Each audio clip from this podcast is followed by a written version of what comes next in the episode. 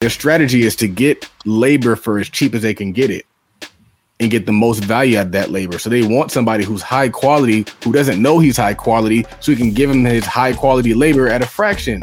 They want a country, they want a people who doesn't know they're high quality to think they're not high quality, so they'll give them their resources at a fraction. Their oil, their diamonds, their talent, their their grind, all that stuff. Their their their music, their sports talent. Give it to them at a fraction while they're making massive money on top.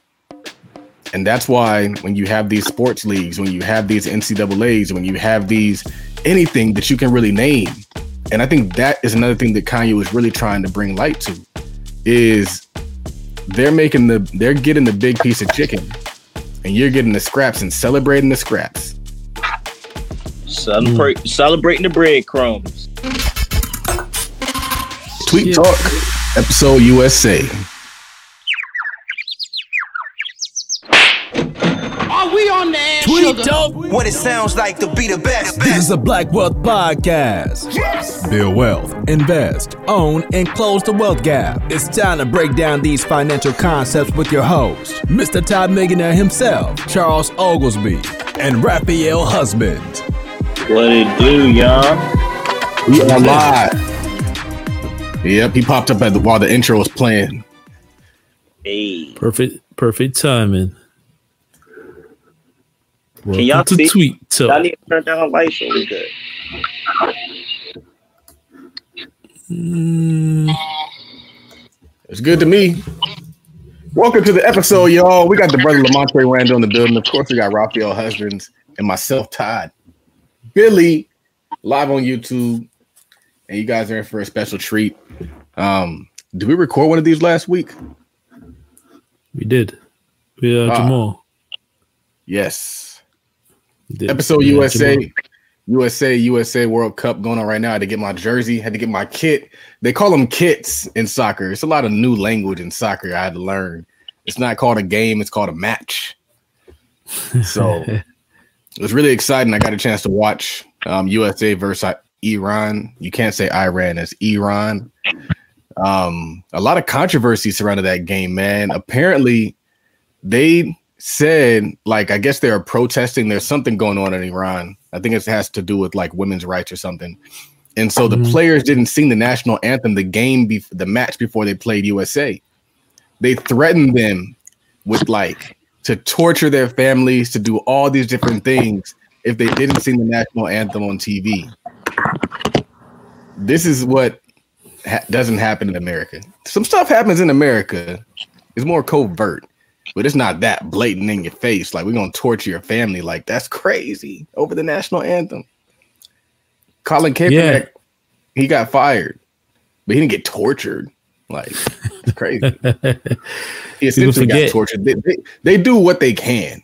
They don't they don't do like the extreme stuff, but they try to do something. They try they gonna try to Kanye you. Right. People forget that in other countries you could lose your life speaking up, man. Yep. You can, so. can lose your life. Welcome to Tweet Talk, episode 145. Welcome to Tweet Talk, folks, the Black Wealth Podcast with your host, Raphael Husbands, and my co host, Charles Oglesby third JD, aka Todd Billionaire, where we talk about building black wealth and we break down these financial tweets. sounds like we are live on IG. Yeah, I was trying to mute it, but it was it was moving a little bit too slow.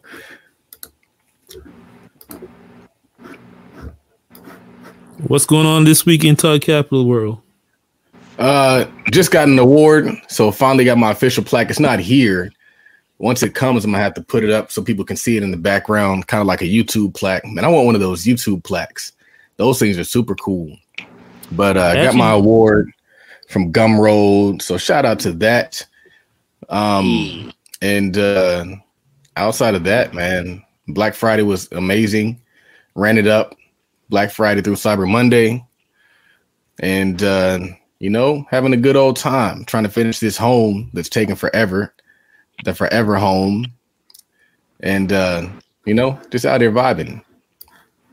But you, you gotta go back, man. You gotta tell us the what the award was. Go tell the people. I know what it is, kind of, but tell the so people. award, the award was for a million dollars in sales on Gumroad. Um, I thought it was gonna be more because I'd done more than an M. so I was, I was, like, is there another one in there somewhere? I was surprised um, too. It's like, wait, is it late? Like, yeah. But um, I mean, I appreciate the thought nonetheless. I actually got an email from them and they were saying, like, hey, uh, we want to do something special for our creators. Can you send us an address for you? And so at first I had to make sure it was the right Gumroad because these days you never know who's impersonating somebody.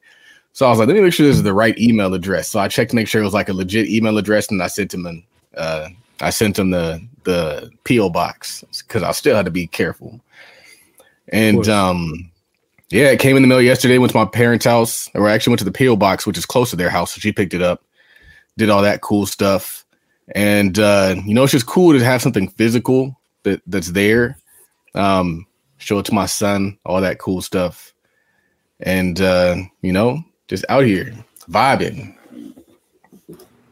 That's cool, man. I was man. I, was, I thought that was cool when I saw it when you posted it, and uh, that YouTube, those YouTube plaques though, you gotta have like crazy subscribers. It's funny because I know um, a friend of mine, her daughter, she got one of those. She she might have got two of those. I forget what what the size of her audience is, but she got a big audience. Yep. I don't know if Earn Your Leisure has one yet, but they might and they should because they're up there. But I think they do one at like a hundred thousand and they do another at like a million. But you got to be grinding. It takes a video per. Yeah. You really got to work for YouTube to get stuff like that. Like yeah, at this she's point, been on there for. She's been on there for years, like consistently. I don't yeah. watch the channel because she's she's she does like uh wigs and beauty tutorials, so it's not I'm not exactly her target audience. But I, I still subscribe, and I saw the other day that she hit she hit the milestone. She got a couple of awards. I'm like, wow, that's crazy. But she's been at it for years, though. You got to be at it for a while, man. People be trying to overnight everything. And think she's still so, young. You at the? Are you at the uh, the WeWork? Nah, man. I put a WeWork in my house, man. We got the swing jumping off. You know, big screen dope, TV. Man. Ignore the clothes. But yeah, we did an accent wall. Yeah, that's basement? my basement. I wish yeah. we had basements in California. and on that note, I'd like to welcome to the show our brother, long time coming, Lamontre Randall. Hey. Introduce yourself to the people, Lamontre. Hey y'all, I'm Lamontre Randall, one of the founders of Kioba Business Ventures, a group of black brothers, over 30 of us that decided to come together, do community development work in Baltimore. Um, also got a consulting firm, also a cleaning business. Um, yeah, man, I, I, pretty much connect people from the suites to the streets. So, hmm. I like that. I like that. I like that. I like that. Now, what you didn't mention is you were one of the early. I don't know how I did that. How did I disappear? My bad. I was trying to take the logo off. You what you what you didn't mention is that you were one of the early members of the uh, Todd Capital Investment Club. Yes, yes. Um, somebody just out of nowhere um recommended, like saw the different work I was doing in the community, and said, "Hey, check out this this one guy doing great work." And I was like, "Wait a minute, is more people out there trying to make sure everybody else make money together?" I was like, oh yeah, I'm down.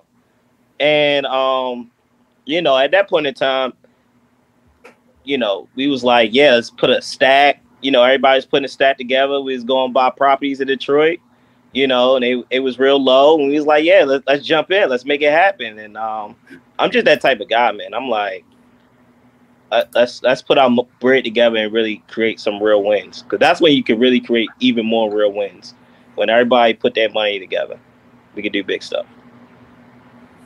Cool, cool, cool. what we talking about, folks, is the Todd Capital Investment Group that was put together four or five years ago, where the, the concept was that folks, we can do it if you just put together small amounts. Even small amounts of money could go a long way if you put it together. Yeah, but it wasn't. It what the crazy part was. I don't even think it was properties when you first started. Was it stocks at first? Mm-hmm. I was trying to get in everything. Yeah. So I was I was getting in everything. I was putting money in the stocks, in the properties. I, I was trying to get, get in where I fit in, man. Then eventually it was vending machines and mobile barbershops. Yeah, everybody who's been listening to the past tweet talks know about the infamous mobile barbershop. I think we all oh. learned business lessons in that. Uh, yeah. I, I, think. What what Lamontre, what what do you say you learned from the the whole uh, mobile barbershop um, experience? We we you gotta with something like that, a move in real estate, you gotta be actually in that city in order to really manage it, right? Mm. Um, and I think we kept we thought it would be a smooth process, but when you get people involved and assets able to move, some some people, especially if they aren't, they don't have no uh, skin in the game, then they really don't. Uh, what can I say? They don't have your best interest at heart most of the time, and uh, so that's why you got to be able to have your eyes on it. So.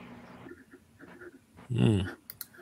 Uh, that's interesting. Yeah, uh, that's cool. I got your your insight on that. Charles, what would you say? Like short, like short answer. Like, what do you learn from the whole, like, quick little points that you learn from the whole barbershop experience, mobile barbershop? Mm, I mean, I've talked about it before.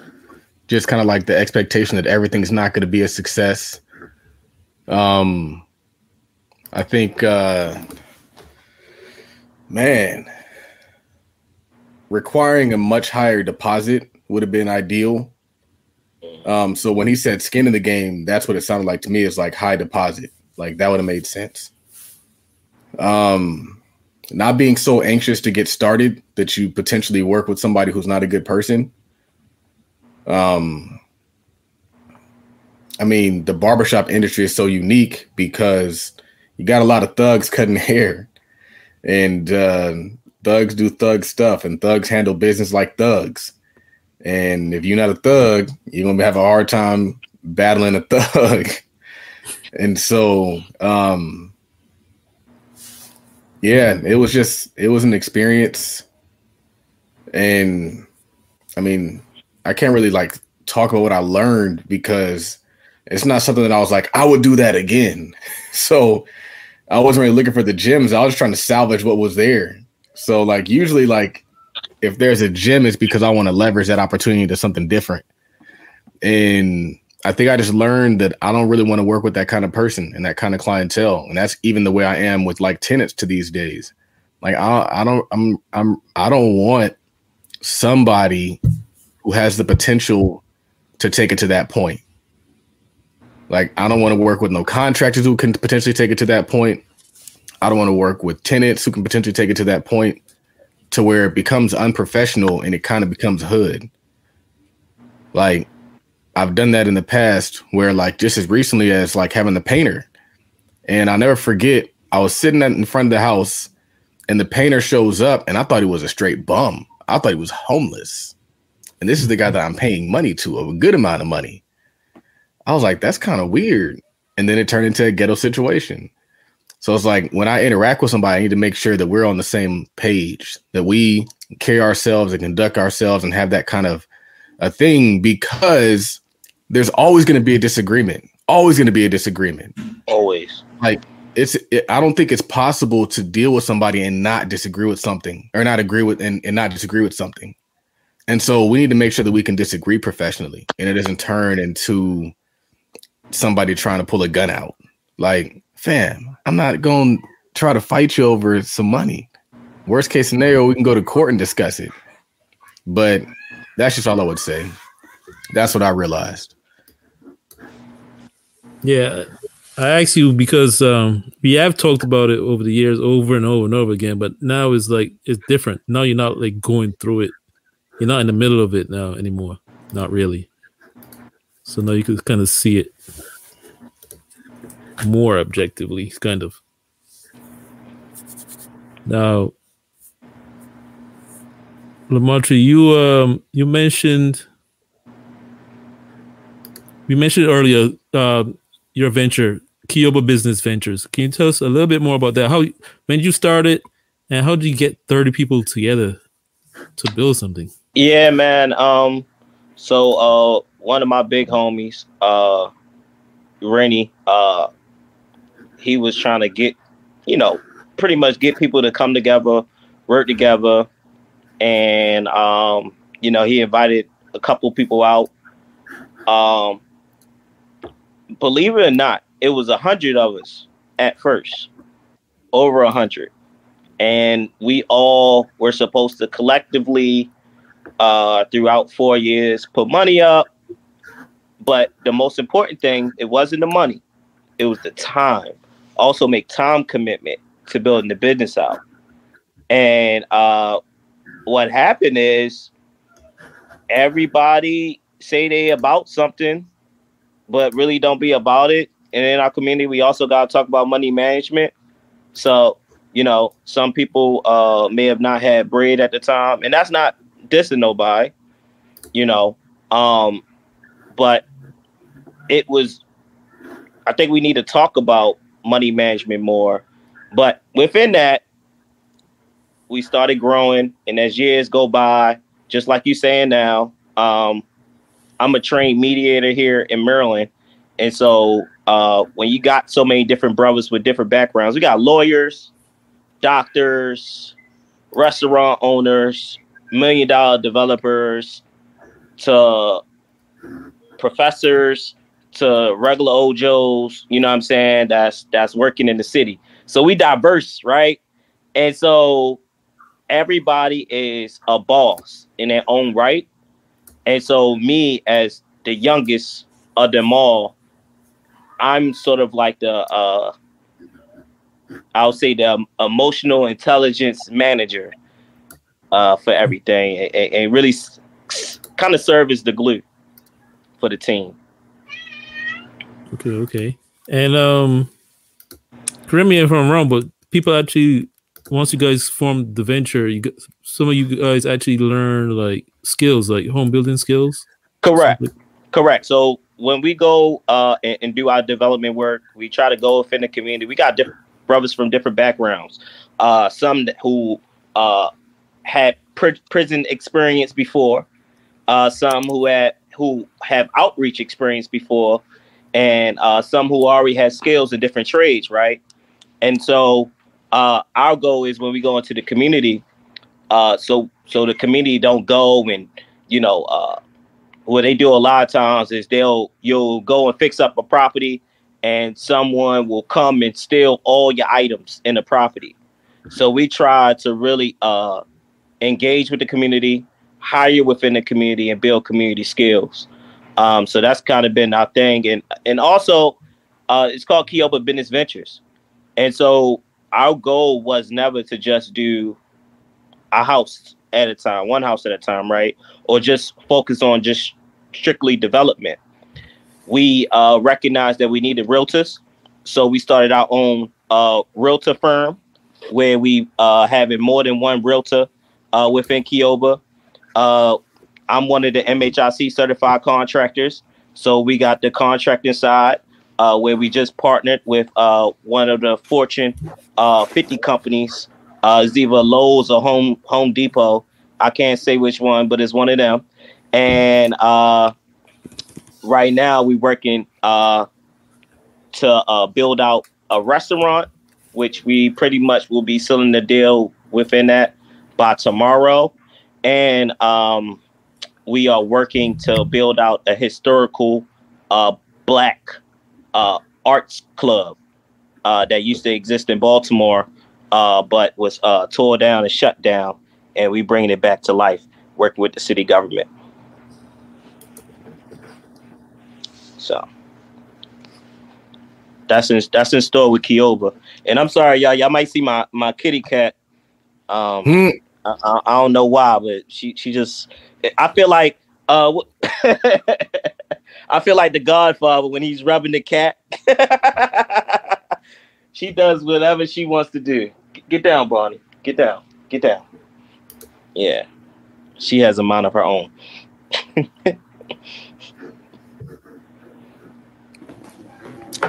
So, um, what's what? Robbie, what are you guys working on right now? Too? I think. What are you guys working on right now? Right now, uh, so like I said, the restaurant is getting built. Um, we, we're trying to what finalize kind of that. Yeah, so so the restaurant we should be owning that uh starting tomorrow. Um, you said what type of restaurant? Yeah, what kind of restaurant? So we're working on building out the menu now. Uh, but it's going to have uh, I got change, but it's going to have uh, a mixture of uh, soul food, but also vegan options. Uh, what we're not going to do is fried foods um, because we believe in uplifting the community, and we know, mm. you know, fried foods. We kind of been, uh, you know, involved in that a lot within our community. It's been killing us. Uh, but mm. uh, also, we're doing six properties right now. One is actually near Coppin State, uh, which we are going to do a bond hold and have it have that as a training uh, center. And uh, we're working on uh, having our own insurance firm. And so the insurance company will be able to hire within the community and also have a location within the community as well. And uh, the other properties we're pretty much flipping for first time home buyers, uh, those in the community that really want to stay in the community. Uh, I hope it's for them to buy it. And yeah, and, and, just trying to build out build out the company, create systems. Um, like I said, when we when you dealing with uh certain Fortune 100 type of company, uh, you need a lot of systems in place. And there's a lot of different moving parts, a lot of different contractors, a lot of different teams. And so making sure your project manager is tight, but also making sure you know how to manage your losses. Like I, I got I got like a five thousand loss that I got to manage right now. That's just from one project, right? And it comes with the game, you know. Um, so that is a good thing you don't have just one thing going.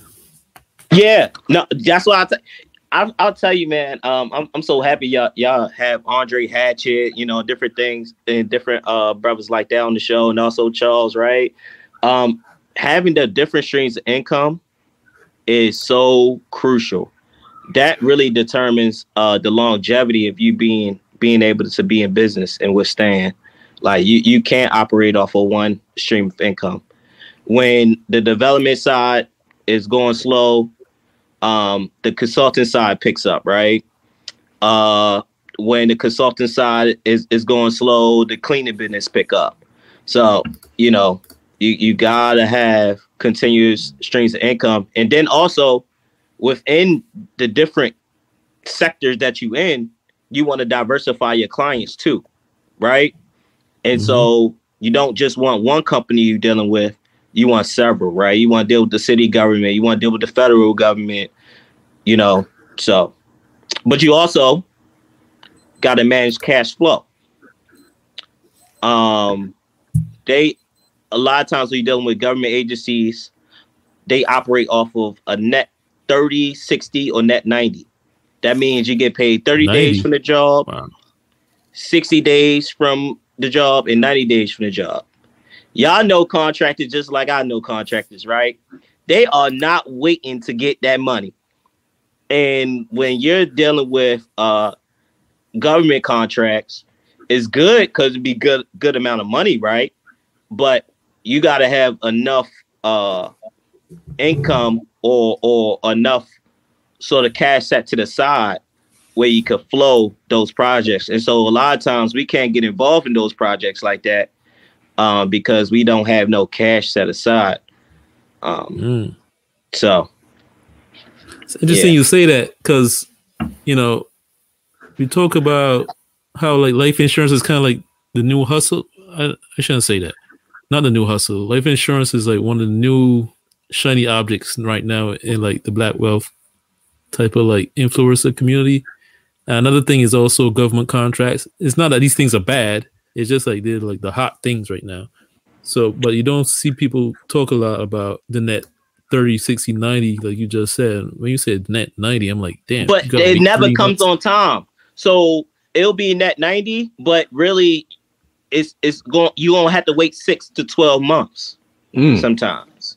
Oof. And so it, it, it's that can you stand the rain? And that's real, right?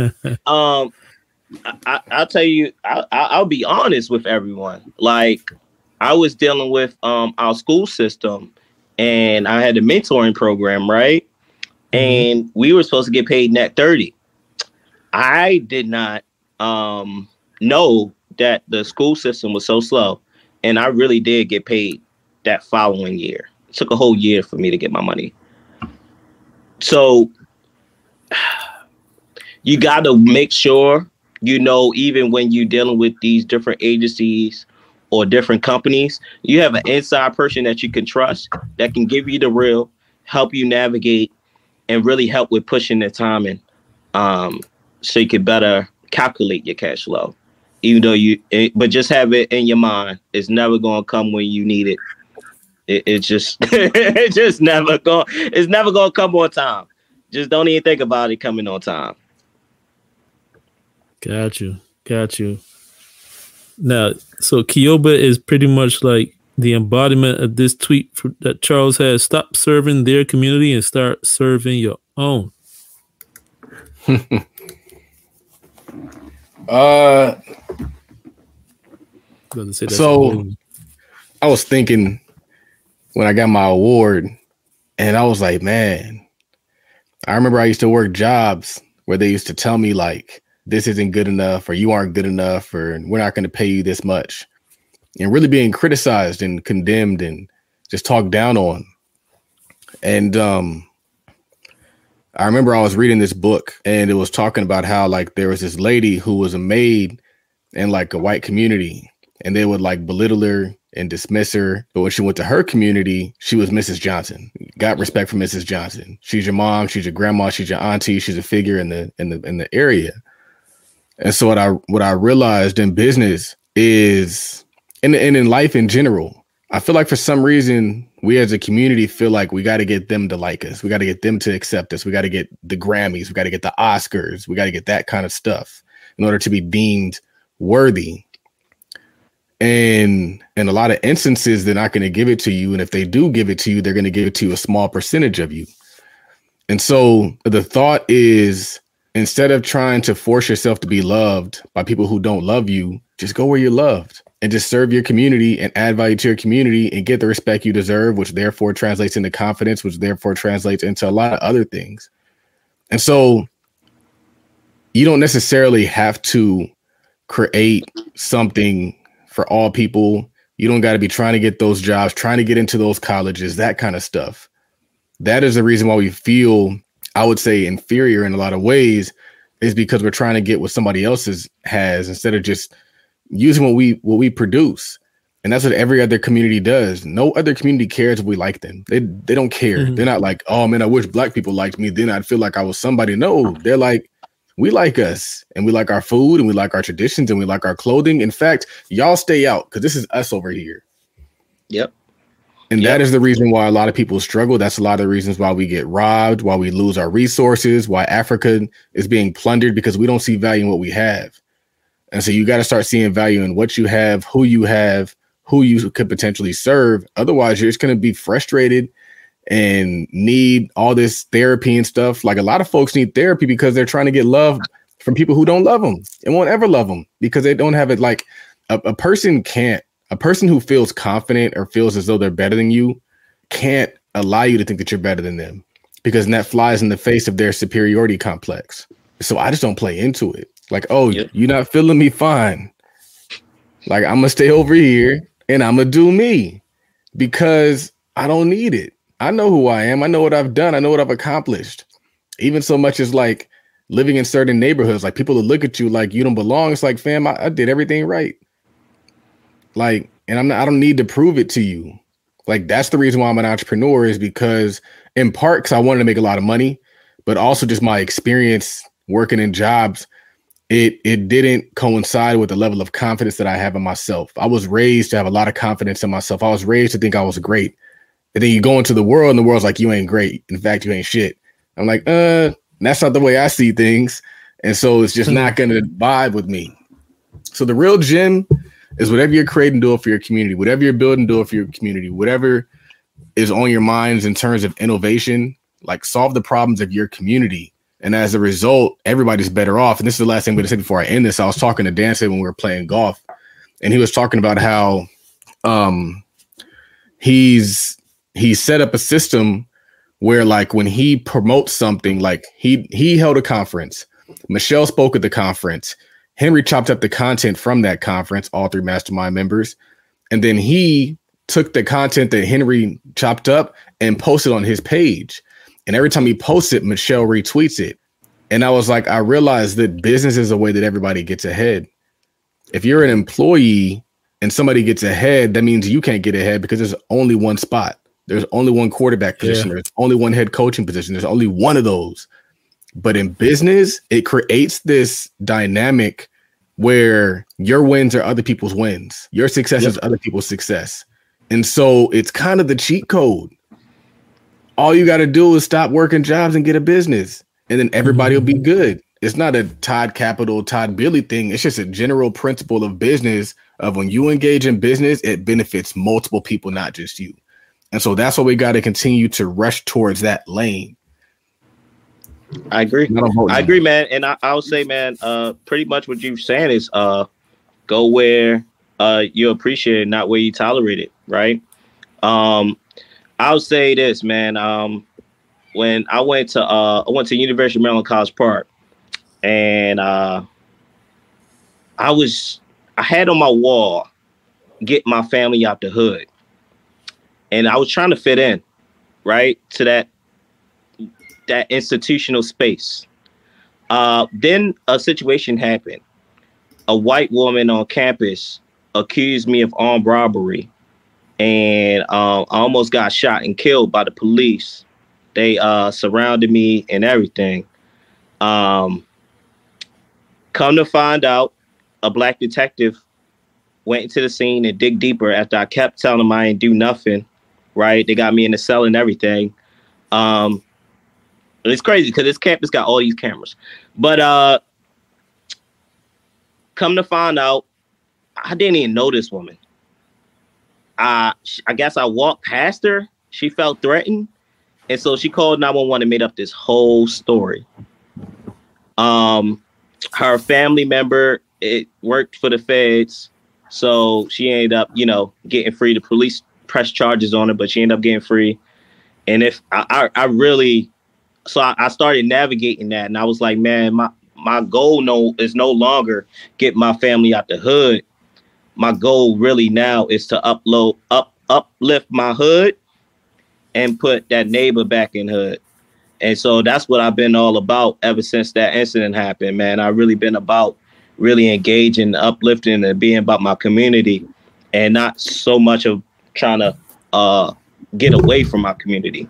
I know my community has issues, but um, if it does, it takes men and women, but specifically, I'm gonna touch on it. I don't care what anybody says. Men, we need to step up and play our part and hold down the fort, especially when it comes to the community.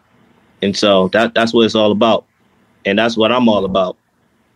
Why and are men so important? When work together. Period. Why are why why are men so important?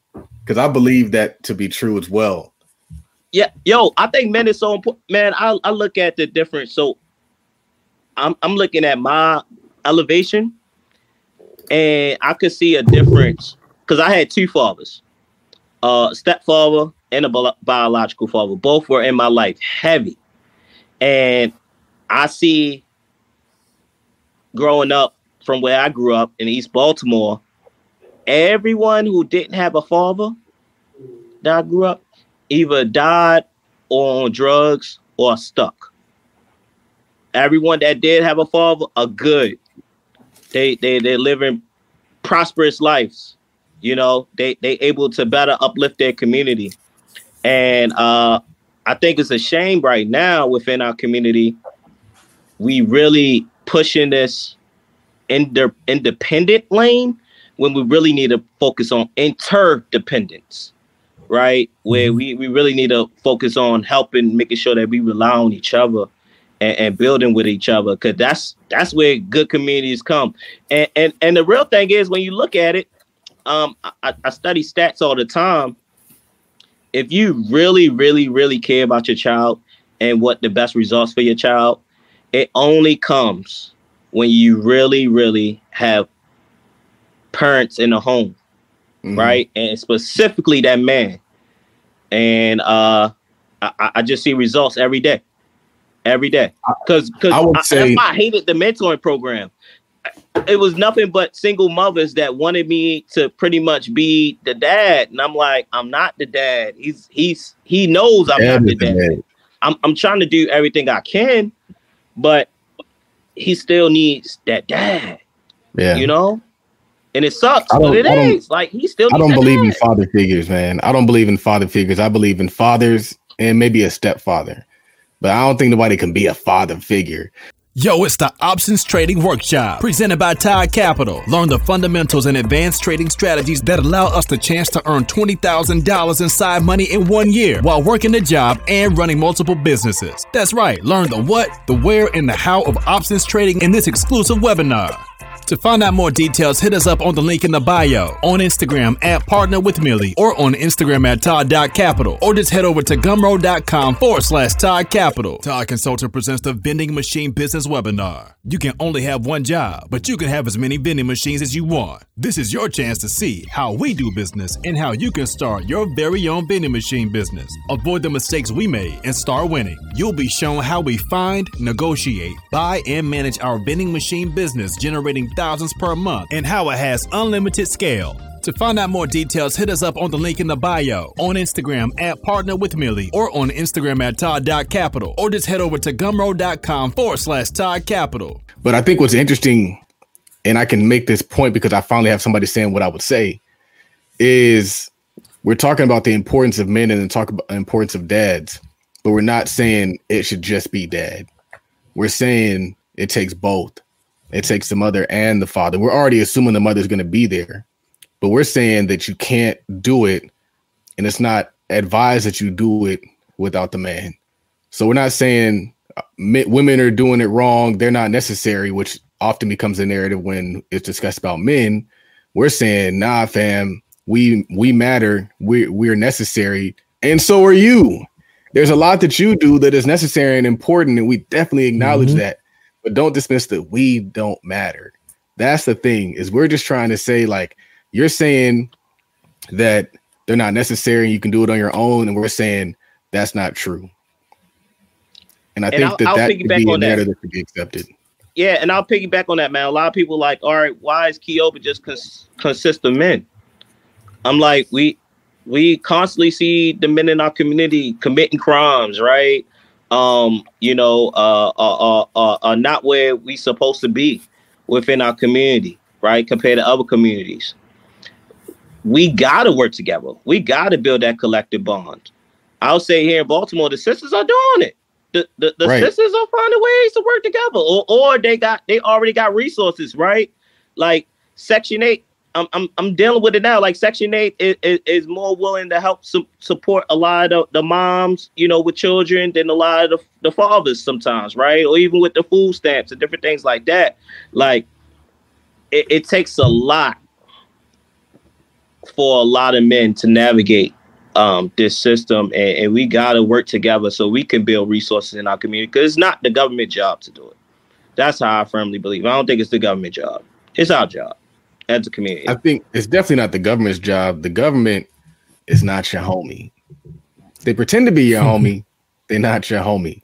But I think what I like about Kioba and why I think it's important that you guys do kind of move the way you move is like you said, like there's already women's organizations, there's already all these other things women are doing. And if it were to not be what it is, you run the risk of it being overtaken again. And then there's not a male led situation. So then it becomes another female organization. And so you need that balance because they, it's like now you need both. We need both. We need we, we need female organizations. We need male organizations. And if we let it become not what it currently is, it runs the risk of being another female organization. Then we come one, we come out of balance. So we're just trying to restore the balance in the community. We're not saying the feminine and all that stuff's not necessary. We're trying to say that there's balance. You can't go anywhere if you only got one leg. You just limp along. We just out here limping, and folks think we walking and running. Like, nah, we just struggling to surviving, fam. This is not it. It's obviously and, it's not it. And and it's a serious matter, right? It's so much of a serious matter. We don't want no distractions. Brothers can get easily distracted. I, I've been in meetings so many different times with different organizations where a brother will will will say something that he don't agree with just because he's trying to cuddle up with the girl right? Dudes do it on the line. All, on dudes do that stuff on Twitter all the time. They be capping and just what do they call that word? Pandering. But there's another yeah, word. Yeah, pandering. pandering. Yeah, man, and it's like, yo, sisters want the real. Give them the real you know, and as men, we gotta stand stand on our ten toes. And if you feel if you have a certain belief system and it, it, it's in the right mindset and it's about uplifting the community, um, you, you just can't be scared to say your viewpoint. You, uh, as as men, we got. Res- I, I have so, I got so many friends who I love. We share the same values, but we sometimes we don't agree on the same thing, and that's cool because everybody got different backgrounds, right? Everybody, everybody didn't go through the same situation I've been through. Some people went went through worse, right? Some people had it better.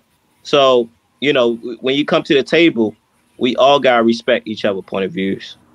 I would I would ask you, kind of going off topic, but I don't want to forget it. Is when you went through that experience of being accused and being arrested, did anything change in your life? I mean, you said something changed, but like in sense of like urgency and things like that?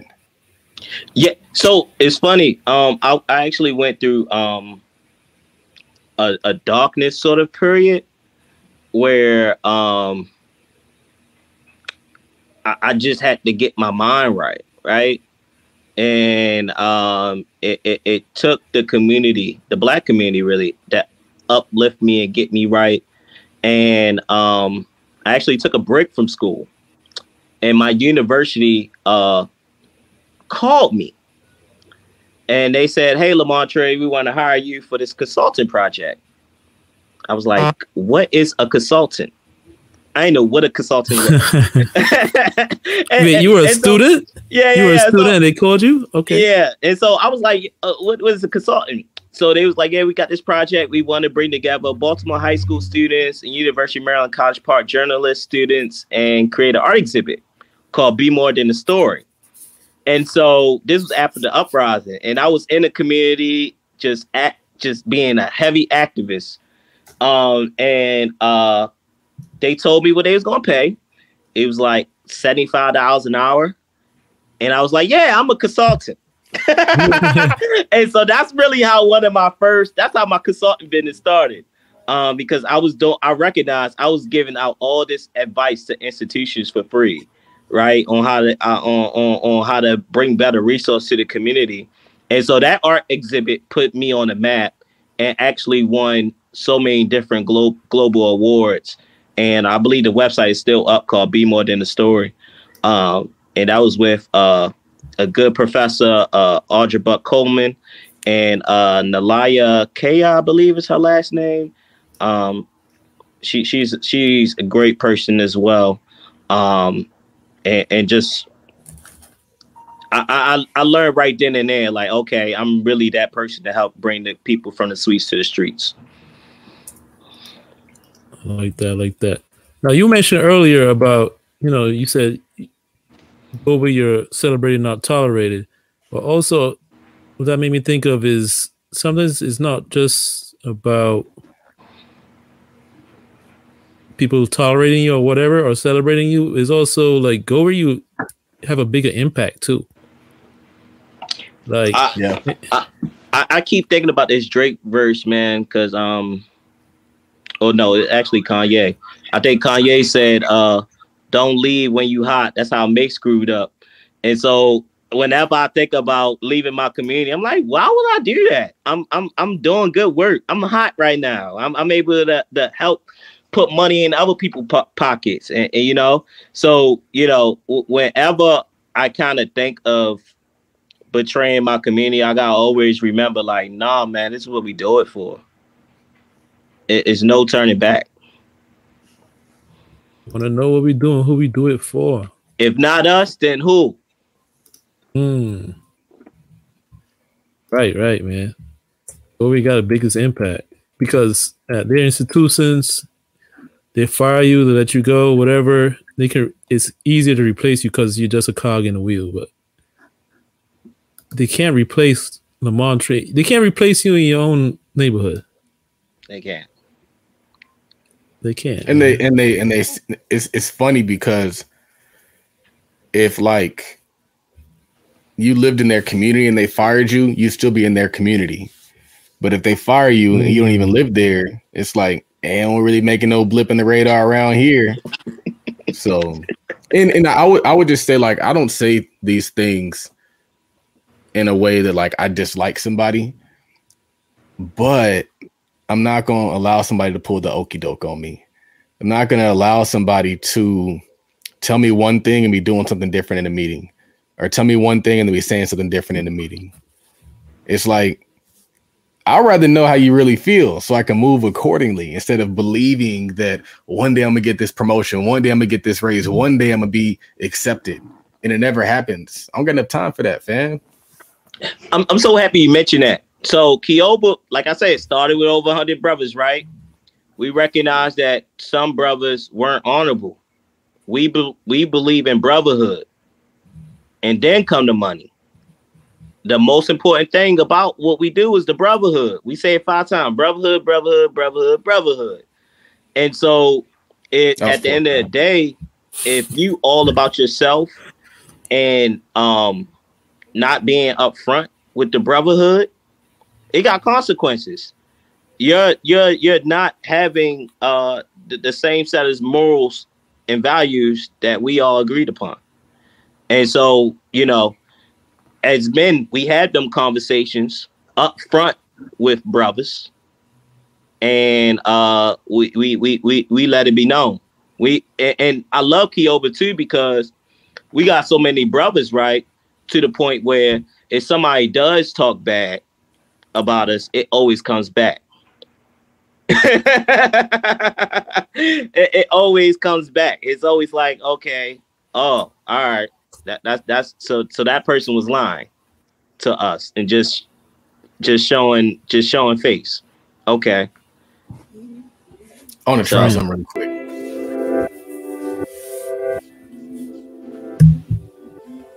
What is Charles doing? See what the podcast sounds like with back, background music. You know, I used to do my podcast with background music on it. I loved it. It was fire. I never heard your podcast with background music on it. I don't think so. It was like the early. Uh, I can't remember. oh. We adding some some swag to it, man. Okay. All right. I might as well rap. Here I go. Right. Uh, sounds like some. yo, yo money on my mind. I'm on the grind to keep my family straight. Millions for the job, you ain't grind, and I can't relate. Uh. Ty Billy on the track. It's tweet talk. We in the streets talk with the USA jersey. I just played golf like 18 holes. They call me Tiger Billy, but it's not really Tiger Billy. It's really Liger Billy, like Napoleon Dynamite. this guy. Napoleon Dynamite. Oh man. And we gonna get to these tweets. The, that we gonna call that the Sigma freestyle, Charles. Charles, you say capitalism is slavery in a suit. Um, man, sometimes I feel bad saying that because I, I, you know what's interesting? I used to be really pro like pro capitalism, and I think I still am. I love capitalism. I love the idea of business um, but I was thinking about like I noticed that a lot of these like big companies are buying up like influencer marketing. And so now people call it a brand deal. They're like, I got a brand deal.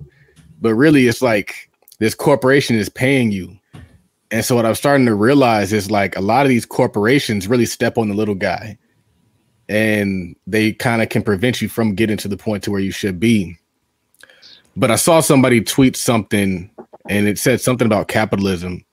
And so I was like, I think capitalism in a lot of instances is really just like flavor in a suit. And a lot of these, like these jobs, these uh like these firms, they really just want to pimp you. And I'm I'm seeing this because a lot of people older, like close to me, are starting to get sick.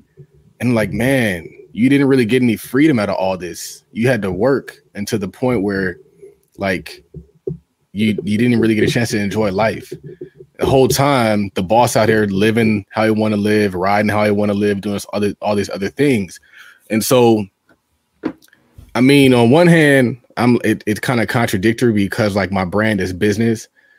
And I think that by default, we think that business means capitalism. But I've always told us that we don't have to do capitalism the way that they do capitalism. We don't have to take advantage of people. We don't have to lowball them and pay them bad. And a lot of times when you're when you're doing business with somebody and it's a bad deal, it's because they don't understand that we don't have to do it like that. You don't have to rob somebody to get ahead. You don't have to lowball somebody to get ahead. You don't have to do bad business to get ahead. In fact, if you did better business and if we learn how to do what I call like socialist capitalism, which I think is what other communities engage in, if we did socialist capitalism, I think that we'd be better off because now we're cooperatively working together to build wealth as opposed to just robbing the next guy, taking from the next guy. And so one example of that is I was talking to Dan today and he was talking about land, land, land. He's like, you got to get in land. I was like, honestly, I don't want to be in your lane, man. Keep your lane. We don't got to flood the, the lane as if that's the only way to make money is that. But a lot of times what happens is we see a way to make money, everybody floods it, and now it's not a way to make money anymore because now we're just pushing the prices down. Everybody's competing on price. Now there's no profit. There's no profit. You have no business.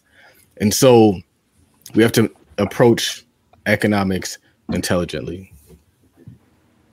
Amen. Bar Don't drop. Have to do it like- and, and I think you mentioned the great thing, you know, being a social entrepreneur, because I think what's missing a lot of times, and we see it within our community, people don't know their life mission statement. Like that's why you get swayed to go do life insurance, but you're not really into it, or you swayed to buy land, but that, that ain't really what you into. Like it's always gonna be something trendy. Go with what God plan or purpose is for you. Cause it's, it's way bigger than you. My if if I went my way I would have just had the cleaning business. God was like, no, I got way bigger vision than that for you. And um, you know, and I, I give I give shout out when they need to. Uh, you know, the, the first person that to kind of help me think or really help me uh tap on the real estate side of my real estate goal was Jay Morrison. People don't know Jay Morrison came here during the uprising, and um, we worked towards bringing uh, other brothers to the table, him and his team, and uh, we was working on building the Baltimore Black Wall Street. Right? It was a it was actual meeting where a bunch of black leaders were at the table. Right? Now this never happened, but this is when I saw like, oh, okay, we can come together as a community and um, you know, and that's when I recognized like, okay, real estate can have community impact. I just gotta get these brothers to work together, and that's what Kioba was, because uh, they they we as, as Baltimore we we so safeguarded. We ain't gonna trust no outside person with their vision. We because we know what's needed in our community. People gotta have skin in the game, is what I call it, in order for it to really you know happen. Like that's kind of kind of what I see. Um, while we're on the subject, everybody knows I'm a, I'm a, I'm pro Jay Morrison, but I'm curious. Um, why do you think he gets a bad rap? And what would you say?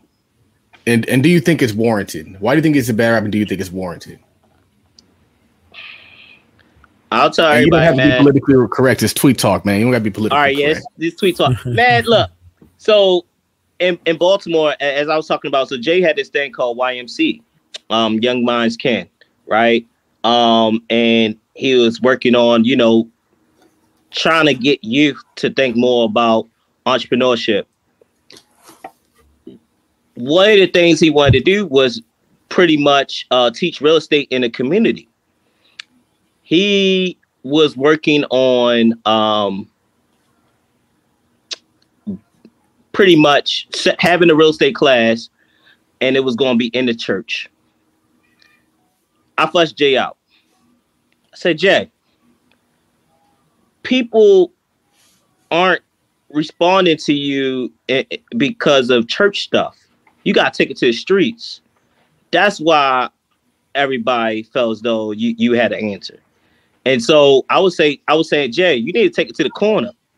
And the corner class was born. And so, and, and that's been one of, and I give Jay his credit whenever, man, to you to do a worldwide tour, um, you know, teaching real estate on the corner. I, I was, that was dope. That was dope. I give credit. And I'll, I'll say this, even if the Legacy Center or, or the Tulsa Real Estate Fund don't work out, it did show us that um, we can with just as little as five hundred dollars or just as little as a hundred dollars, put our money together and buy assets as a community. And when I saw that, when we all as a community saw that happen, now I'm seeing it, it pop up everywhere, right? And so just off the strength of that, I appreciate him for that. And um, I'll never talk bad about another black man um, on camera. To be honest with you, I think we do that enough. Uh, I, I tell anybody, man, I had a personal relationship with the brother. Um, you know, just like any other brother, we may have our differences, but um, you know, at the end of the day, you taught me something, and I taught you something. It is what it is. Suites to the streets. Man, I, I was at one of his corner classes too. That was cool. Yeah, it started in Baltimore. I was I, I, I helped start, and I'll say this: my cousin was on the corner, which is why I was mad. On that exact corner where the church was that he was thinking about doing outreach at. And so he was selling drugs and he got shot. And so I was like, nah, the street brothers need another way, another route. You relatable. Take it to them. Everybody else will follow. And that's what happens, man. In our community, it's so weird, man. We don't really follow the business owners. We follow the street dudes, right? I hate to say it, you know, but it is what it is. And so, you know, uh, if, if we could get the right resources to those dudes and they figure out different ways of hustle, hustling, navigating, because all they are is entrepreneurs. And uh, we, we, we, we put the right product in their hand, they could sell it every day. And so we got brothers like that that sent key over that changed their life around. And now they they into real estate or now they into uh, uh uh uh, insurance, right? Or or now they into uh starting their own car dealership. So we got brothers that got their own car dealerships, man. Right. I think that's dope. I think that's really cool. Um, I like what you said about never talk bad about another brother. I think that is really cool, especially on camera, especially in the era of people getting online talking crazy about Kanye and Kyrie. Um, we need to have like a code, man. We gotta have a code, yo. And, and, and, and, for those who don't follow the code, just like Kioba did, we kick them out. Period. We we, yep. we don't we don't entertain them. Like it, it's certain dudes. If you if we found out you touch little boys or little girls, you kicked out. Period. That's how we handle things as men. And and matter of fact, not only can you not be a part of Kioba, now you can't even walk on the same block that we walking on. You need to when you see us walking, go on the other side of the street. You know, and, and that's what real men do. Real men hold down the community and protect the community.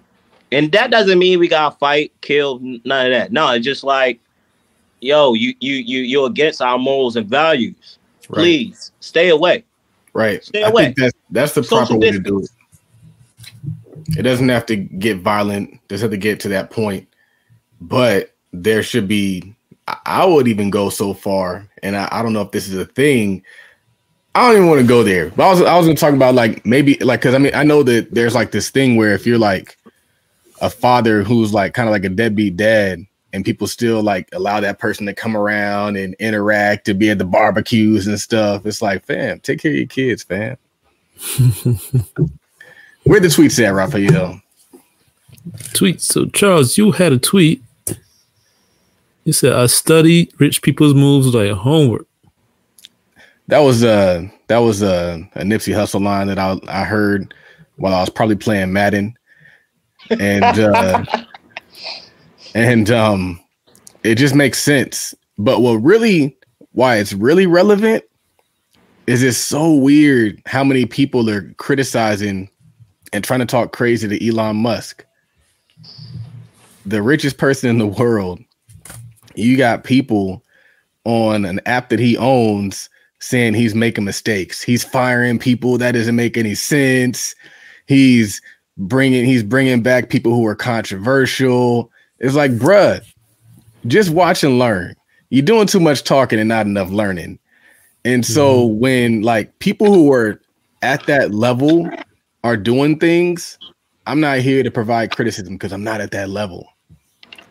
I saw somebody tweet something about like how at one point in time the crypto guys were making fun of Warren Buffett for not getting involved. And look at him now. When Warren Buffett talks, I listen. When successful, wealthy people talk, I listen. And I would say that that's a part of studying rich people's moves. Some of my favorite books are those autobiographies or biographies of very wealthy businessmen. I like to look back at their story, see how they started, see how they maneuvered through things. You learn a lot from those. I'm gonna read that before I just go take somebody's opinion. I'm gonna go and get the the advice. Uh, you really got to look at the results of the people who you're allowing speak into your life, or you're allowing to let comment on opinions that you might have. Like, what are the results? And so I see this a lot. I get into debates on the internet a lot of times with people who are not married, people who won't ever get married, people who were not married at any point in time. And they're over here telling me what should be and how things should be done. And I'm like, who is you? I don't care about your opinion. I care about what you've accomplished because it's so easy to say things. And what I found is I don't really want to do too much talking anymore. I want to do acting. So one of the I think it's the very first um, law of power is to win through action, never through argument. I don't ever want to talk. I just want to do and show. I'll let y'all do the talking. I'll let y'all do the debate and I'll let you tell me what won't work. I'm gonna just do the work and see how it pans out, as, a, as opposed to just sitting on the sideline saying that won't work, that's too hard, that's impossible, blah blah blah. And so it's just interesting that you have. I just it blows my mind to see all the criticism of Elon Musk because it's like you guys don't even know what you're talking about. You don't own a multi-billion dollar company. You never acquired a multi-billion dollar company. You never built a multi-billion dollar company. He's built several, built and sold. PayPal was a billion dollar company. His fraction of it was four hundred million dollars. Like, come on now. If you're splitting $400 million, that's a pretty damn valuable company. Most people are never at that table. You're at the table with partners of a billion dollar company.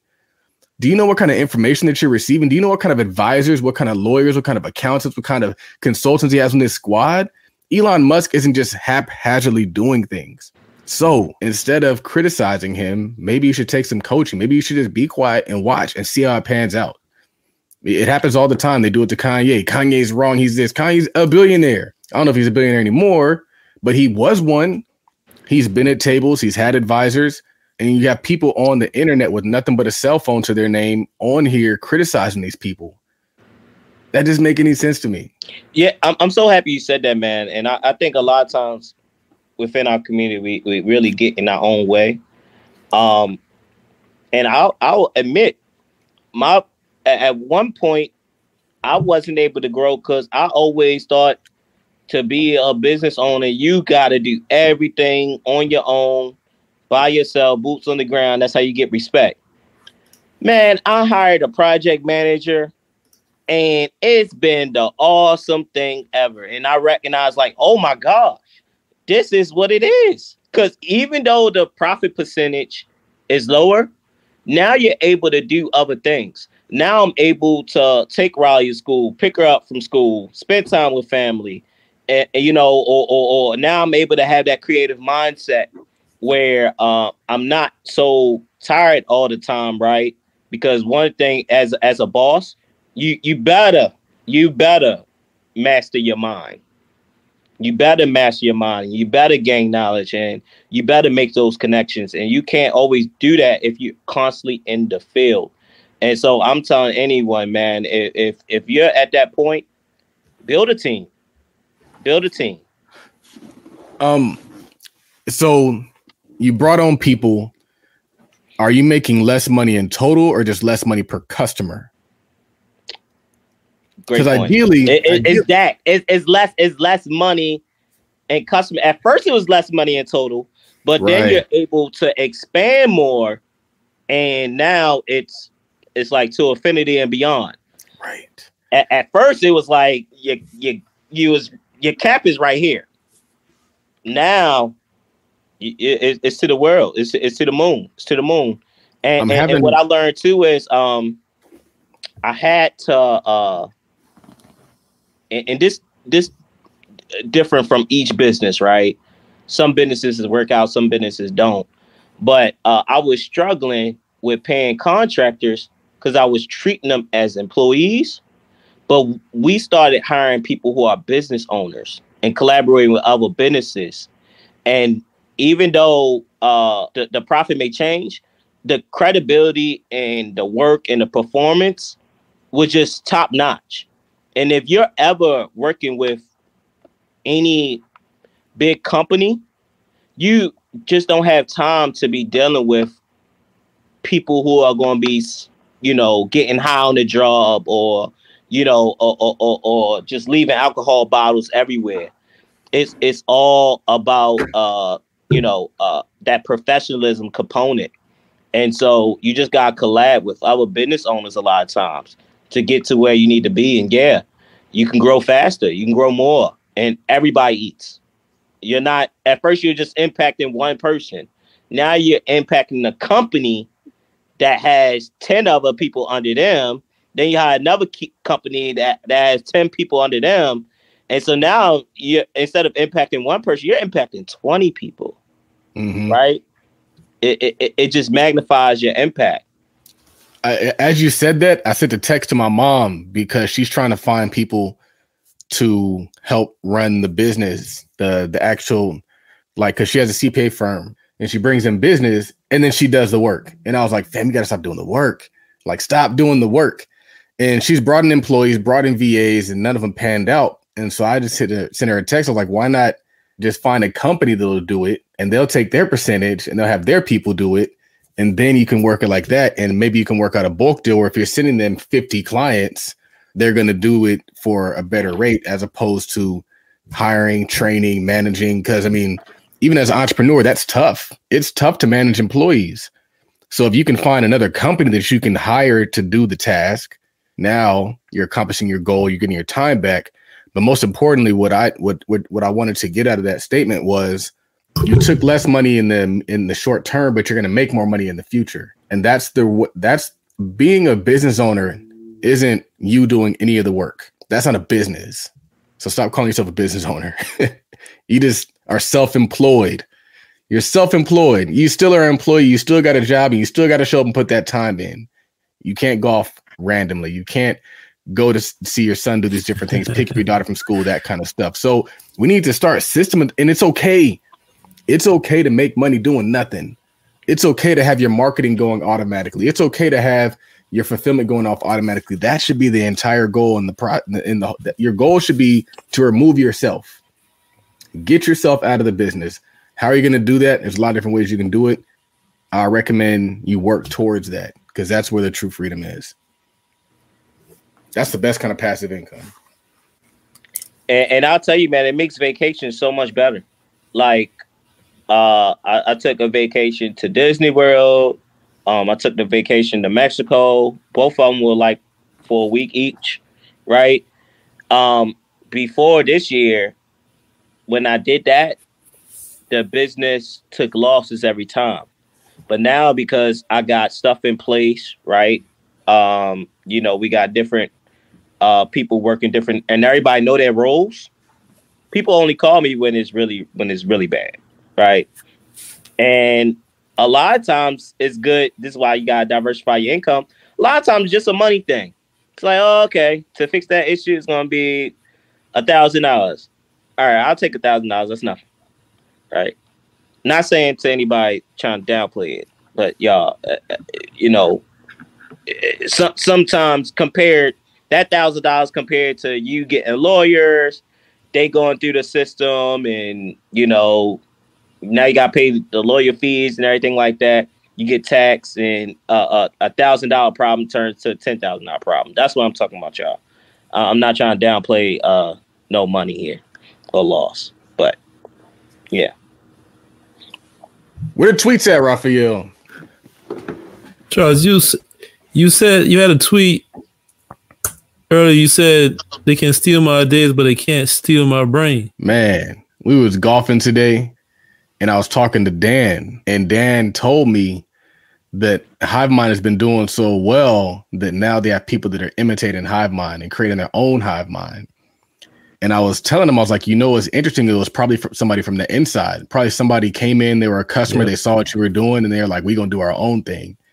And he was like, in fact, that actually did happen to him. And so we were just talking about different ways to kind of like protect what you build. And I was just telling them I was like, I people have taken different things from me, but they didn't take my brain. And my brain, and I, I and, and where that thought kind of came from, I was like, you know what? I was like, we're over here looking at like software companies. We're looking at billion dollar opportunities. That's where we're trying to go. So I was like, they might have stole the hundred thousand dollars, but they didn't steal the billion because the billion is here, and they don't mm. got this. All they got is what I tweet about or what I post or what I put online. They don't actually have the thought and the layers of education, the layers of information, and the years of all these different things, the different things I've been exposed to. And so that's and the social capital that you got, bro. And and that too. And so it's like I can't even really get too mad. I just got to focus on the level up. It's like, all right, I built something and it it certain parts of it failed because of this, this, and this. But that next thing, yeah. Mm. So it's been it's been that. awesome, Charles, seeing you sort of reach this pinnacle, right? especially as being, you know, one of the day ones, bro. And I just remember the thought process of doing the options course. Man, bro, I already, I already knew you had a million dollar idea. I Hold was on. like, yo, I wanted to, I was about to pay somebody to uh, actually uh, teach me that I was like, yo, you couldn't get it out quicker enough for me, yo. I just realized this right now. And I don't have you been on this show before? I've never no. been on this show before. I just realized something. So I put out the options course, right? As a pre-sale. And it was just a pre-sale. The course wasn't created. And I get a text from Lamontre. He's like, bro, you gonna drop this course or what? Oh, it was him. Yeah, it was him. And I was like, all right, let me get in this thing. And, and so I, I I had already had the slides drafted out. I just didn't have the courage to get in there and record it. So like that text pushed me. And I was like, all right, let me get in there. So I went in there, recorded the course, dropped the course. I was like, all right, it's done. Like here. so he actually was probably the first person, if not one of the first people to even buy the course. And so it's kind of cool that he's on the show because yeah, like Thank you for that. Yo, bro. and, and, that's how you know, as a brother, yo, I, I love you, man. I, I want to see other people. Win. See, when you're successful, you want to see other people be successful, bro. Right. It, it's no, it's no hate, it's no envy, it's no, oh yeah, I need to create that because that person created. It's like, nah, I know I can't do everything. Do what you do that you good at, mm-hmm. and I'll support. Period. Like I support a lot of artists here in Baltimore. Like a lot of artists don't get love and so I'll occasionally book an artist and then over top of it layer it with like a, a, thousand dollar grant or something so they can go buy equipment. And you'd be surprised. I got one guy who uh wanted to do uh videos, right? And um I said, okay, uh help me out. Boom. And he helped me. And I said, here, here, here goes the money so you could buy the uh the equipment, your camera, upgrade your camera. he already tripled that money in one month. And that's why it's important for us to invest back in our community because we always get back mm-hmm. at tenfold. And now I'm able to just hit him up. Hey, bro, um, I, I, I, am we about to release this restaurant. We need pictures and videos. He like, I got you. I'm like, how much is gonna be? Yo, you family, nothing. It comes back to your temples every time. You gotta invest into your community, man. People got dreams out here. We we never know which one's gonna pop. We gotta support each other. Yeah, and uh, it, what's interesting is you mentioned social capital, and giving is a way to kind of like build that social capital, that equity. Because when you, as you were saying that, there's a guy who um, I helped him out in a few different ways. I helped him. I kind of pushed him to start his business, but I also like he used the crisis money course to pay off his student loans. He don't make me pay for nothing no more. he be hooking me up, man. He be like, man, I got you. Don't even worry about it. I needed some help with like some accounting work because he's an accountant he knocked it out like super time constraints. I got you, man. Don't worry about it. So like you you definitely like you got to give, you got to do, you got to help other people. And he's right. Successful people want people to be successful. We show up every Monday, Wednesday, Friday, helping people become successful because that's the goal. And that's why they don't want too many successful people because they know we're just gonna be out here helping folks. Like there's an abundance of people that you can help. So shout out to, shout, shout out to John, man because I know that's who you. T- I knew that was who you were talking about, man. I love him.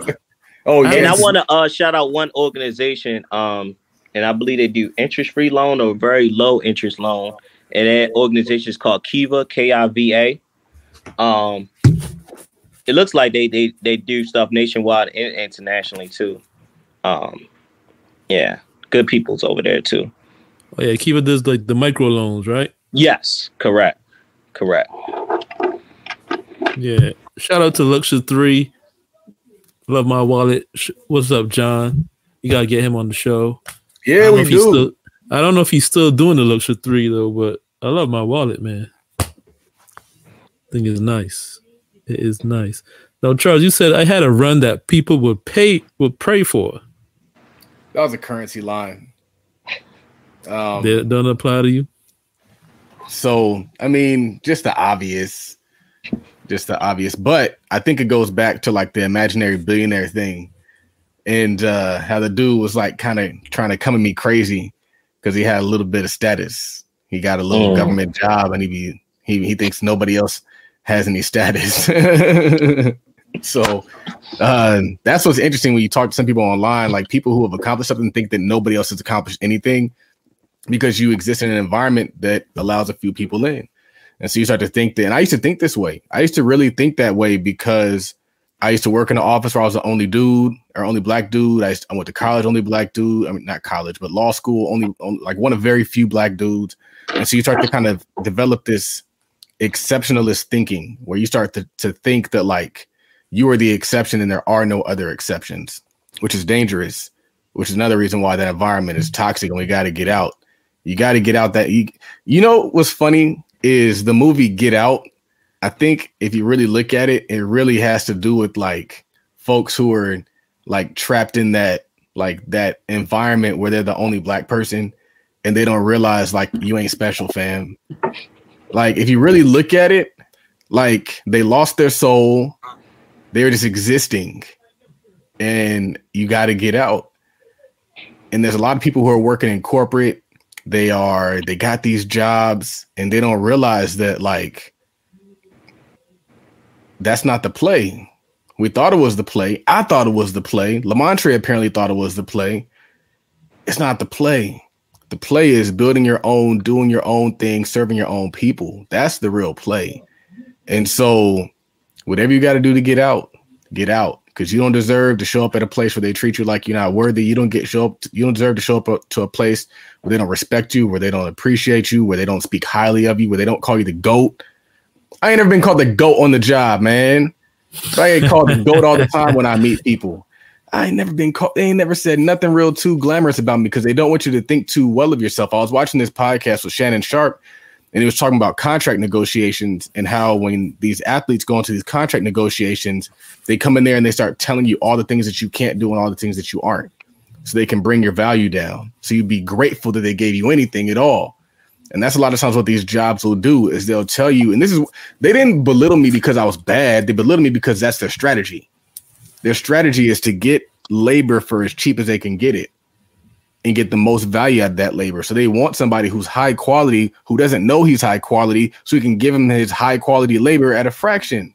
They want a country, they want a people who doesn't know they're high quality to think they're not high quality, so they'll give them their resources at a fraction.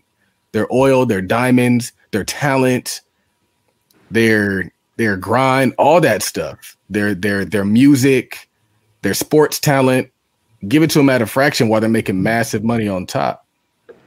And that's why when you have these sports leagues, when you have these NCAA's, when you have these anything that you can really name, and I think that is another thing that Kanye was really trying to bring light to, is they're making the they're getting the big piece of chicken, and you're getting the scraps and celebrating the scraps.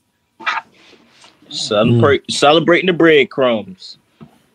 You know? Yes. It's funny you say about like the um like the performance reviews. It's like all of a sudden they break out this list of these things that you didn't do well for the year or things you're not good at. All of a sudden it's like it's like, dude, it, it's it's December. All of a all of a sudden you got you you have all these lists of things that wasn't doing right. Um, I'm not good at. I, I'll tell you this, man. Job means just over broke, and you know I had great mentors.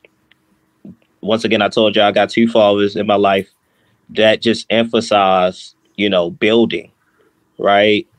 Like I didn't recognize my father, um, you know, fixing up homes was going to lead me to real estate. I hated working with him. I hated putting up, you know, gutters or you know, uh, or, or, or putting in HVAC systems. Now I appreciate it. Now I know what I look. I know what I'm looking at, right?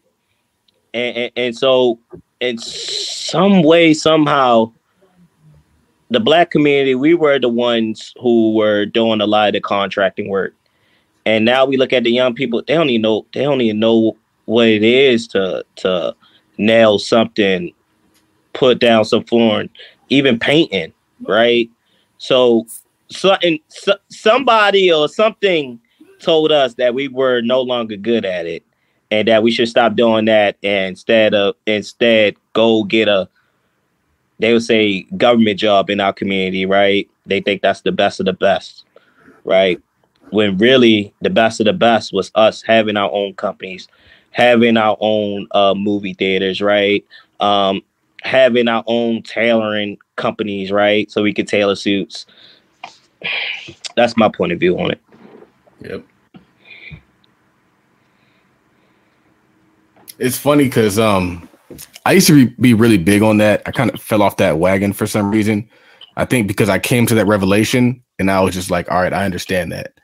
But I remember when I was at the uh, the event with uh, Chris Senegal, Tim Jackson, and another brother who worked at Chase, and they asked the question of like, how do we get so far behind?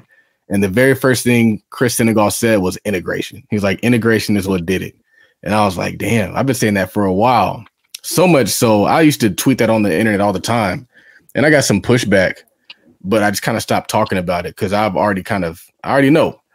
And I was just waiting for everybody else to figure it out. But it's so true. Like I, I, I have this thing called Hypefury, and it allows me to see like my fire tweets. And I remember I tweeted one, and it said something about like integration was to steal your businesses and your customer base. It wasn't to actually make your life better. And I didn't tweet it because I didn't want to go on my Instagram, but it probably would have popped if it was on Instagram.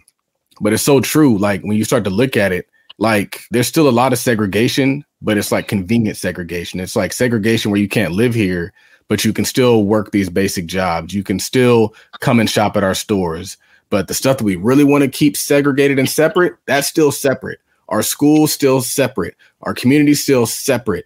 Our politics still separate. Our church is still separate. We just don't talk about it. What's interesting is um, when I was taking con law, I started seeing all the different things that people would go through to kind of still keep integration intact in certain certain forms. And so you'd see all these like housing covenants. You'd you'd read all these laws about like certain things that they would do like you'd never think of. And so it makes you wonder. It doesn't make you wonder, but it's like it didn't disappear. It just got real, real quiet. And so that's when you see people like Kanye and Kyrie saying things. What you got to realize is there's groups of people out there who have very negative opinions of black people, but they don't say them out loud. So you can have whatever opinion you want. You just can't put it on a podcast. You can't put it on the internet. You can't do that kind of stuff. If it's that strong and if you have that big of an influence, you can still have that opinion. You just got to share it a little bit more intelligently and get that information to people a little bit more intelligently, Kyrie. So maybe if you wanted people to watch the movie, don't put it on your Twitter. Find another way to get it to them that's not your Twitter so that you become attacked. That's why they don't do it. They still have the opinions, they still have the views, but they don't want to get attacked and get canceled and get ruined. And so I'm not saying that this is the way it should be. I'm just saying that like that's how they do it. And Kanye's not the only person that has an opinion about somebody. Kyrie's not the only person that has an opinion about somebody. They have the same opinions. They're probably worse, and they're probably way more detrimental. And, and I'll say this, man. Um, try your best to learn from other cultures too. You know, um, I'll say, and I was in college, man. The, the, the one thing that was frustrating within my community was like, man, why my community ain't where they need to be? And so I actually minored in Asian American studies and went over to study abroad in Japan so I could understand, okay, oh, this is what they do. Uh so so so they can you know make money in their community. This is what they're doing. And, and, and so, you know, just just recognize like, you know, sometimes the answers because we're so far behind may not live within our community. We might need to study other communities. Yep. And, and, and I think it's also we gotta find those people within those other communities and say, okay, uh, we we know the government ain't gonna give y'all reparations, but we gonna look out look out for you on this deal right here and bring you in. And uh, this is our, our way of repairing the black community you know, and, and, and with no strings attached type of stuff, right? Like I, I respect that, and I and um, you know, I had some people that that came about it like that. Um, you just gotta learn from other communities sometimes. Mm-hmm. I, I would say that that was really one of the pieces of insight for me is working in banking and being able to see people's bank accounts so you're looking at the bank accounts of other people in different communities. And so I started to see how Asians moved. I used to see how Hispanics moved. I used to see how um, white folks moved. And it'll be so crazy. You would see that little Hispanic dude who don't look like he got much going on come in there and be loaded. 100K CD, 100K savings account that we're looking to put into the stocks or uh, put into some investments. So we can make more money on it. In getting that insight, really gives you that revelation. And then when you come and try to bring it to your people, sometimes they give you some pushback. But it's important to definitely look at what's working well for other people. Again, we're studying rich people. So we're studying rich cultures, we're studying rich communities. And then we got to take that information and apply it to our lives. And when you and when you start to get to a certain level, bankers, police officers, politicians, they start to respect you now. They start to know the mayor. He he knows me. We've been in board meetings together. We we sat on nonprofit boards together, right? He he knows me, Lamontre Randall, but he also know me as Boosie, right? My nickname, community nickname, you know. And so when when you get to a a a, a, a certain level, um, those connections really start start to happen, and um, you really start to see just different things from different perspectives different lights. Yeah, man. This is a classic episode, man. I already know I got, I got some clips I got to pull. Charles, you said I would rather be an imaginary billionaire than a lifetime government employee. and that was, just, just that was just a jab at that dude who was talking crazy to me. That's all. But That's my question is this: You kind of touched on it like last episode, but how did the imaginary billionaire thing come up? So I tweeted. So th- there's this dude on Twitter. I don't even know his name, but he's very snooty. and he always has some like snooty comment to make, and I hate it. So he made one snooty comment, and I responded, and his response was, he was like, "Oh, blah blah blah." He's like, "The difference between you and me is my name is what did he say? Something about like my name is how I really am, and your name is some imaginary fiction." And so I responded, and I told him that my name was Todd Millie before the Millie. And then I got the Millie and I changed it to Billy. So I was like, it is what it is. But then I decided to own it and call myself the imaginary billionaire because I feel like sometimes you got to own the things people kind of like try to call you. So it's like J J uh J Cole says like if they don't know your dreams, they can't shoot them down or something along the lines of like if you accept your flaws, people can't use them against you. Yeah. So it's like if I make light of my own thing, you can't use it to make fun of me. So, and also, I kind of think it's kind of dope to be an imaginary billionaire because I got to keep pushing towards. I ain't I put I myself Todd Billy not because I'm a billionaire, but because I want to always remind myself to work that way. And what's interesting is I say it all the time: is what you call yourself, people start calling you. And so people call me Billy now. People call me Todd Billy now. Henry was on there. He's like, yeah, Charles Todd Billy. Well, he goes by Todd Billy now. So it's like, you know, I want I rather live in my imagination than a effed up reality.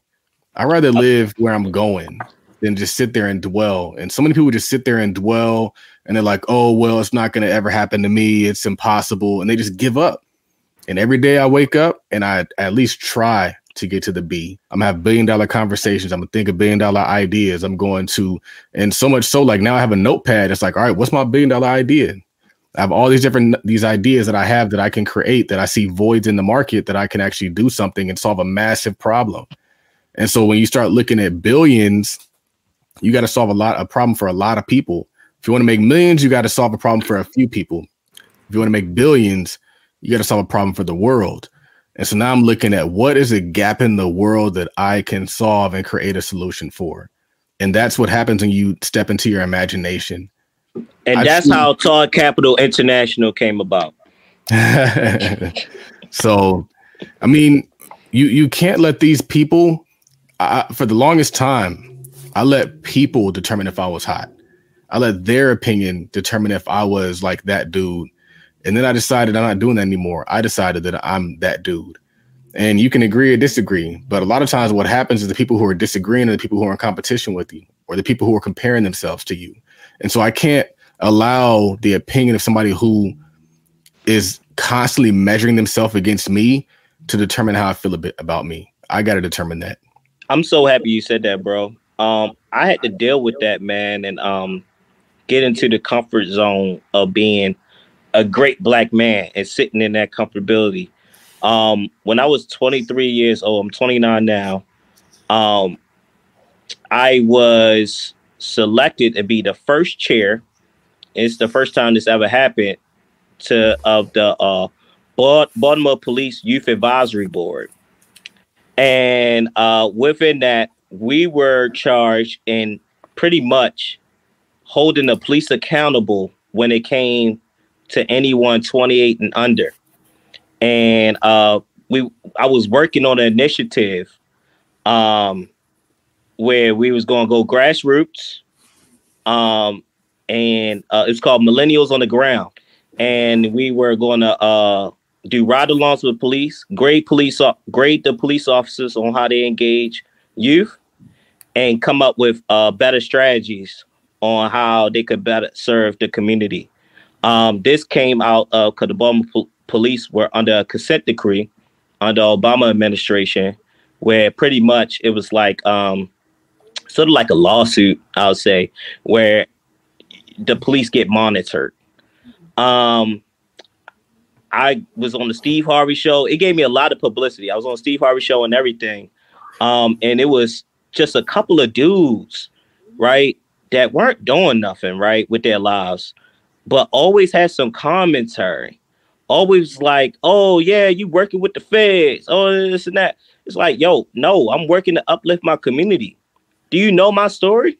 like it, it, it, it, I'm I'm I almost got killed by the police. That's why I'm I'm I'm taking this so seriously we, we got to make sure we raise the people that wear those uniform and badges that had those power. We got to raise their intellectual capabilities so they don't think that um, every black person that they see is just out to do do something you know uh, some sort of crime and uh, it, it takes certain leaders to to sit within that to take those certain punches and to still be able to walk the streets and i'm still able to walk the streets every day every day every day uh I, am getting shown love and i i will tell you man um at the age of 23 i allowed folks who i never saw personally who probably always in the house. To distract me from executing on goals that should have been done and so I, will tell you that man that's one of my biggest things um I, I'll, I'll say my biggest one of my biggest regrets was really not pushing the needle on that further. Mm-hmm. Now, also the police department could have, you know, worked with me a little bit better with with helping to to, to execute it. Um, but I, I will say on my end, I'll take responsibility and I'll tell this to the, to my community whenever. Like I, I at, at 23, I wish I had enough wisdom and know how to get through that sort of emotional toughness that it took. I would say that a lot of it kind of comes with age because you start to yeah. see how the people's lives pan out who try to speak out against you. and so it's like, but I also think that if you're doing anything, it's like Malcolm X said if you don't want to be criticized, just be nothing, say nothing, and do nothing. And so if you're doing something, anything, you're going to have half a group of people who hate your guts and half a group of people that love you to death. And so just because you have people that are saying crazy things doesn't mean you're not doing something dope. It just means they don't get it yet. Or if they do get it, maybe they're hateful, they're jealous, they wish they could be doing what you're doing. And so you getting hate isn't an indicator to stop. It's not an indicator to say, like, oh, maybe this isn't right. Just because somebody's saying something negative about you, it's going to happen. The negativity is going to come. And a lot of people don't start anything, they don't do anything because they're afraid of the hate. Embrace the hate. Because what's interesting is with the Kanye situation, and a lot of social media is filtered and algorithmed out but it's not what but, but what's not filtered and algorithm out is the comments. And so if you go on Tik Twitter, Twitter, you're gonna see a lot of people saying crazy stuff about Kanye. But if you go on Kanye's post and read the comments, is nothing but love. So how is it somebody who's getting so much hate also getting so much love? I think that's very interesting. So it's not your responsibility to please all people it's your responsibility to please yourself, but in pleasing yourself, remember you're going to get two sides of the coin: hate and love. And yeah. the hate's not an indication that you're doing something wrong. They probably, I, I know people was definitely saying, um, and I wish I had, I, I had a chance to um, meet with Dr. Claude Anderson when he came talk in Baltimore. But I knew a lot of people probably was like, "What is this guy talking about?" But now we understand and even when it came to that Dame Dash interview, right on Breakfast Club, which is hmm. still a classic. I remember, I was like, everybody was like, "Man, this dude don't know what he's talking about." Man, shut up! And, and I was like, "Wait a minute, this guy's making a lot of sense. Why is everybody? Why is everybody saying that?" And you're right. Only time, time, a lot of times really dictate. Oh, okay, that person is right. Uh, I, I, think it's important for us really, and I, I don't know why we don't do this enough but we really need to um listen, work on listening to our elders who are doing it right, had the right morals and, and values in place that already went the wrong way and trying to tell us the right way to go about it. Because right now we we're we're, we're so far behind, we got a learning curve. We can't be making the same mistakes. Yeah. We we we gotta we gotta take the lessons from the big homies. Yeah, it becomes an echo chamber. A lot of people online are just listening to their peers. And so you have girls talking to girls, getting advice from girls. Where the women at? Where the women at? Where your mom? Where your grandma? Somebody who can give you some sense. You over here thinking you know better. And a lot of the reasons why I've been able to accomplish certain things is because I just listen to adults. I never listen to my mm. peers. I only listen to people that are ahead of me and have lived that life and are living a life that I deem admirable. So there's people out there who they are older than me, but they don't have what I want. I don't care about your opinion. But the people who are older than me and have the marriage I want, have the kids I want, have the house I want, have the the health that I want. That's what I'm tapping into. I'm not just tapping into you just because you're older, but it's a qualified older person. Again, we're looking at the results, not just the person with an opinion and a voice. Everybody got an opinion and a voice. There's people that I know that are living off of people, but are telling that person how to how to do things. Like, how does that even work? I'm not going into the details, but like I know people who literally could not live if not for getting help from somebody, and they don't want to hear nothing that person has to say. So, yeah, Raphael, let's get a few more tweets and let's get out here. I got to be out here at 8:30. We got seven minutes. Man, we're wrapping it up right now. Be sure to follow us on Twitter at Tweet Talk Pod. That's P O D. Follow myself, Raphael, on Twitter at Work Money Life. Follow Charles on Twitter at Rail Todd Billion because there's only one. Follow our guy Lamontre Randall. About time we linked up, man.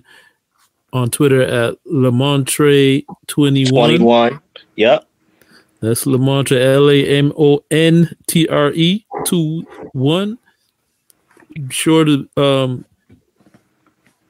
follow Kioba Business Ventures online. Tell them where you can find more information on Montre. Yeah, you can find me on Instagram, Entrepreneur, E N T R E Y P R E N O I R, Entrepreneur. My my nickname is Trey, so I try to play with the entrepreneur word. Um, find, follow me even if you on Facebook, man. Lamontre Randall. I'm I'm there. L A M O N T R E. Last name Randall. Um, follow Kioba on all platforms at Kioba K I O B A Ventures, and uh, we'll be there uh, to help out in any way, shape, or form that we're able to. Um, yeah, and I, I want to uh, dedicate um, the show to, uh, if you don't mind, uh, to one of Baltimore fallen soldiers. Uh, he was a rapper. Um, I tried to get him on the right path, but you know I love bro to death. Um, but he's just one of the reasons why I go so hard. His name is Darian. Baltimore know him as Big Six, B I G, the number six, I X X. Um, he passed away due to gun violence, but um, I still uh, just want everybody to know this is why we do it. You know, why we do what we do. We we really want to make sure brothers put get the right products in their hands. So yeah. Before before we head out, it's, it's interesting that you say that. That could have been a topic in itself but it's interesting because and i've made this comment before that a lot of times we see like when the big name rappers get killed and we don't realize like this stuff goes on every day and mm. so it's actually a serious issue and a serious problem that needs to be addressed um every local rapper in baltimore is, like every time i turn around it's getting killed it's, like it's one of the it's it's definitely one of the most dangerous hobbies. It's like once they see somebody starting to shine, it, it, it, it's like yeah, it's like the block. You can't stay on that block. When really, I'm looking at all these different areas in our nation. Everybody got more than one rapper. Why in Baltimore do we think only one rapper need to be hot? We need all our brothers to live. We need all of us to come and work together, and so we could become this national brand, but we can't do that if whenever somebody starts to get over 20,000 views in each video, get killed. We, we, we're killing mm. them at, they, they haven't even hit their prime. And so um, I'm, I'm begging uh, the community uh, to please, uh, if you got anybody that's looking for work opportunities, especially in construction, um, and they're located in Baltimore, I could hook them up with some uh, with some work Them hit me up. I'll get them in a job training program, get them on the right path. So, Lamontre's a good dude, man. Like, appreciate that, bro. A lot of a lot of like stuff he said is just like super solid. Um, so it was a great episode, great conversation, great linking up again. Um, he hit us with a text, and we was immediately on it. Got you, him on the y'all were, y'all were. So. Appreciate y'all, man. and um, man. Raphael, man, hopefully this ain't the last time I talk to you, man. Um, I yeah. want to, I need to go to a, a, a conference. I'm I'm trying to figure out what, what's the next conference I need to go to. Um, mm-hmm. please let me know the next conference you go to, man. We could link up, you know, and, and, and break bread. And, yeah. and, and Charles, you know, I did all this business with Charles. I never met him in person yet, and so right. I need to make that happen. I need to make that happen. So man, let's do it. Then we should have we should have talked sooner, man. It's been too long. Like yeah. Agreed. I think we should I, we should have connected. We should connected. We, we plan to do it, just never taken action on doing it. Because I don't think this is the first time he's reached out about this or made mention of it. I think he said like I got to be on the show, and we just never like knocked it in. So that's why I be trying to do stuff because it's like man, let's get it, let's get it done. You got one last tweet because I like to record that part. Yeah, I got one last tweet, but it's like it's so funny though. He said, "Tell me when's the next conference." Like I met Charles for the first time last year at Erica Williams thing in DC. That's like right up your alley. Like that's, yeah, that's crazy. So many people have made money with Charles and never met Charles. That's the power of the, the this social network. You know, you could you could easily like it's hard for me sometimes to get like-minded people around my age you know to to to, to think about certain stuff like this. But with social media i could easily connect and network and, and build. And I, trusted this dude with my money and i never met him because i know from from experience of of, of, of who's a stand-up dude who's really about execution who's not and you only learn that, like my brother said, through time. I would say what's interesting about that is the only re- like is is weird, but I had a hard time finding people who got it too. Like to this day, I have conversations with family members they still don't get it. Like the only mm. reason I was able to find people that could get it is because of the internet. Like friends, family, they, it doesn't make sense to them. Like I don't really know too many people in my close family that really get it. I got like an uncle, he gets it. But other than that, and he's a millionaire. Like other than that, I don't know too many. So it's like I had to go to the internet, and I really didn't even go to the internet for that. I was just kind of sharing my truth and just trying to find people to talk to, really. And, and my family, my family call me. They they joke but it, it's some serious in it. They call me Tommy all the time. Like Tommy ain't got no job. man, I gotta read that book you uh you told me to buy about those Baltimore businessmen. I gotta read those books, man. Yeah, yeah, man. Uh, first of all, shout out to the legend, Baltimore legend, Reginald F. Lewis. It, and um, his book is um, "Why Should White Guys Have All the Fun?" And it's a boss book. He's smoking a cigar hopefully it's a Padrón because i love Padróns and, and, and, you know what i'm saying just just a classic book um made a billion dollar empire um was a lawyer uh got into harvard just off the strength like i think he was like the first ones getting into harvard without even applying or some something crazy like that and then there's another book called they call me little willie it's a black book little uh, Willie Adams. He was the numbers runner in Baltimore, um, but he also was um, the guy that helped push for a lot of blacks to get elected in Baltimore, and also for a lot of uh, uh, uh businesses uh, to to get to where they need to be, including Henry Parks, which is Parks Sausages, which I believe was one of the first black companies in Baltimore to hit the stock market and he has a book I need to too. Double check that, but yeah, yeah. The Park Sausage guy has a book too. I have that book. Take us out, Raphael. His book is called Businessman First. Yep. Yeah. So we're gonna leave you guys with one last tweet. Key to wealth, folks. Like Charles said, the things you create over the, the hours you work for people who create things. Yeah.